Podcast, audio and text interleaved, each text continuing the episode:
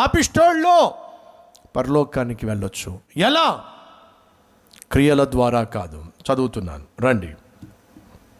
నాలుగో అధ్యాయము రోమిలకు రాసిన పత్రిక. ఇరవై ఎనిమిదో వచ్చినము కాగా ధర్మశాస్త్ర సంబంధమైన క్రియలు లేకుండా విశ్వాసము వలననే మనుష్యులు నీతిమంతులుగా తీర్చబడుచున్నారని కేవలము నువ్వు యేసును విశ్వసించటం ద్వారా మాత్రమే నీతిమంతునిగా నువ్వు తీర్చబడతావు. నాలుగవ అధ్యాయము. మూడవ వచనము ఆరో వచనము. లేఖనమేమి చెప్పుచున్నది? అబ్రహాము దేవుణ్ణి నమ్మెనో?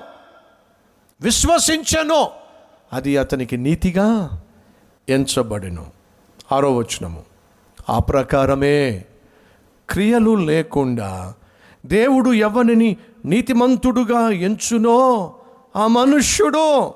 ధన్యుడని దావీదు కూడా చెప్పుచున్నాడు. క్రియలు లేకుండా.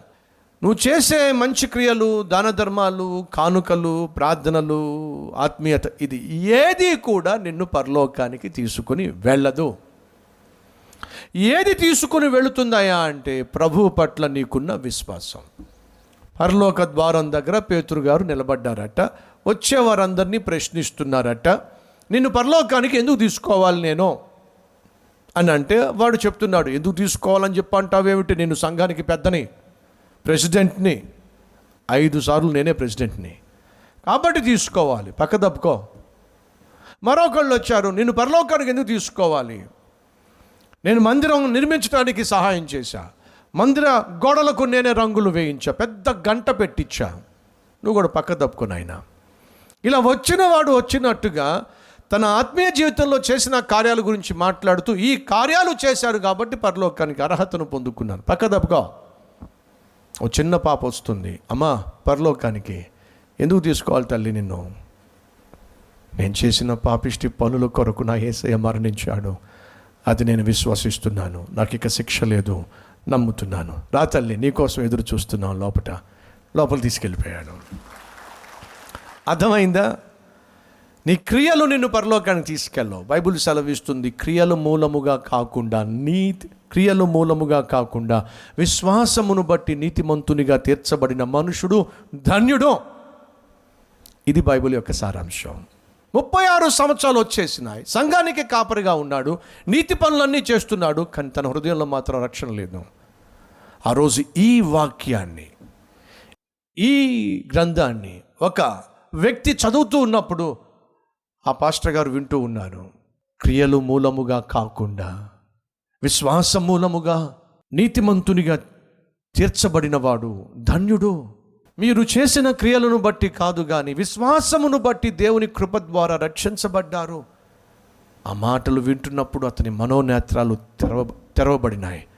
అంటే నేను చేసేటటువంటి నీతి క్రియలను పరలోకానికి తీసుకెళ్ళాం కేవలము యేసుక్రీస్తు శిలువ పైన చూపినటువంటి ప్రేమ చేసినటువంటి త్యాగాన్ని విశ్వసిస్తే చాలు. ఆ నమ్మకము నా జీవితంలో ఈ అసాధ్యాన్ని సాధ్యపరుస్తుంది. సహోదరి ప్రియ సహోదరులు పరలోకము దేవుని యొక్క రాజ్యము. ఆ రాజ్యాన్ని నువ్వు నేను స్వతంత్రించుకోవచ్చు. అలా స్వతంత్రించుకోవడానికి ఒకే ఒక్క మార్గము ప్రభు అయిన యేసుక్రీస్తు అనే దైవ కుమారుణ్ణి నువ్వు అంగీకరిస్తే చాలు. నువ్వు స్వీకరిస్తే చాలు.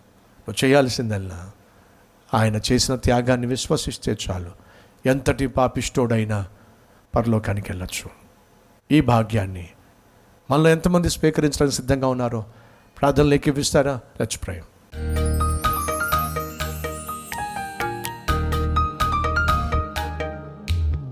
పరిశుద్ధుడు అయిన తండ్రి బహుసూటిగా స్పష్టంగా మాతో మాట్లాడి పాపిష్టోళ్ళలో పరలోకానికి వెళ్ళొచ్చు. ఎలా? నిన్ను సొంత రక్షకునిగా అంగీకరించటం ద్వారా. మా నీతి క్రియలు ఎప్పటికీ మమ్మల్ని పరలోకానికి చేర్చు. ఎంత నీతిగా జీవించినా నీ దృష్టిలో నాయన మురికి గుడ్డ వంటిదే మా నీతి. అది వాస్తవం. కాబట్టే కదా పరలోకం నుంచి నువ్వు దిగొచ్చావు. మా స్థానంలో మరణించావు. మాకు రావాల్సిన శిక్ష అంతా కొట్టేశావు. ఇక మాకు శిక్ష లేదు. కానీ మేము నీతిమంతులం కావాలి. నీతిమంతులం కావాలి అంటే నిన్ను మేము అంగీకరించాలి. నిన్ను మేము విశ్వసించాలి. నువ్వు మా కోసం ఈ లోకానికి వచ్చావని మా స్థానంలో మరణించావని మరణించి తిరిగి లేచావని పరలోకానికి వెళ్ళావని మా కోసం స్థలము సిద్ధపరుస్తున్నావని తిరిగి రాబోతున్నావని నమ్మితే చాలు. ఉచితంగా రక్షించబడతాం. క్రియలు లేకుండా రక్షించబడతాం. పరలోక వారసులుగా జీవిస్తాం. కానీ రక్షించబడిన తరువాత నూతన సృష్టిగా మార్పు చెందిన మేము నీ బిడ్డలుగా ఈ భూమి మీద నిన్ను అనుసరించాలి. నీ పోలిక చొప్పున మేము జీవించాలి. అది మేము నీకివ్వగలిగిన బహుమానం. మా స్థానంలో నువ్వు మరణించావు. నీ వలే మేము జీవించాలి. అది మా జీవితానికి ఆశీర్వాదం. అలా జీవించే కృప మాకు దయచేయమని. ఎందరైతే ఈరోజు నిన్ను సొంత రక్షకునిగా అంగీకరిస్తున్నారో ప్రతి ఒక్కరిని అంగీకరించమని. పరలోక రాజ్య వారసులుగా మలచమని. ఏసు నామం పేరట వేడుకుంటున్నాం తండ్రి. ఆమెన్.